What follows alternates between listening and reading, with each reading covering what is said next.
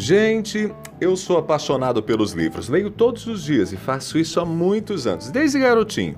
Leio livros cristãos, leio os clássicos da literatura e a produção filosófica e científica dos grandes pensadores da atualidade. Só nos últimos dois anos acumulei mais de 100 livros lidos.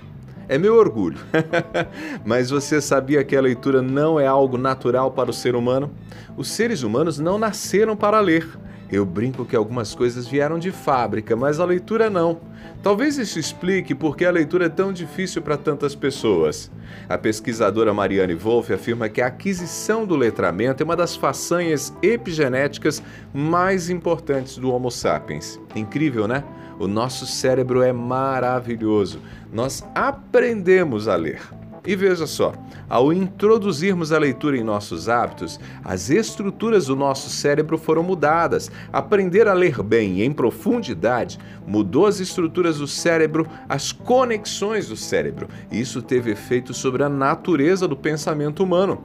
Com a aquisição da leitura e a possibilidade de uma leitura profunda, a nossa capacidade de pensar se ampliou, foi potencializada, digamos assim. Afinal, quanto mais informações de qualidade nós adquirimos por meio da leitura, mais inferências, deduções conseguimos estabelecer por meio dos pensamentos. Até a análise dos fatos se torna mais rica.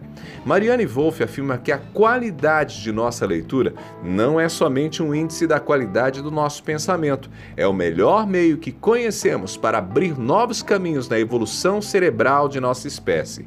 Ou seja, se investimos com seriedade num programa rotineiro de leitura, temos a chance de alimentar o desenvolvimento do cérebro estimulando e mantendo ativas as conexões neurais.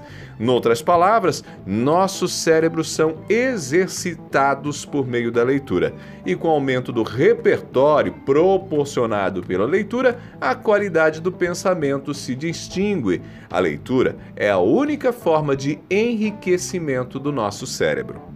Eu sou Ronaldo Neso, você pode me acompanhar no blog ronaldoneso.com e nas redes sociais. Se quiser compartilhar minha coluna aqui da Novo Tempo, eu também estou no Spotify.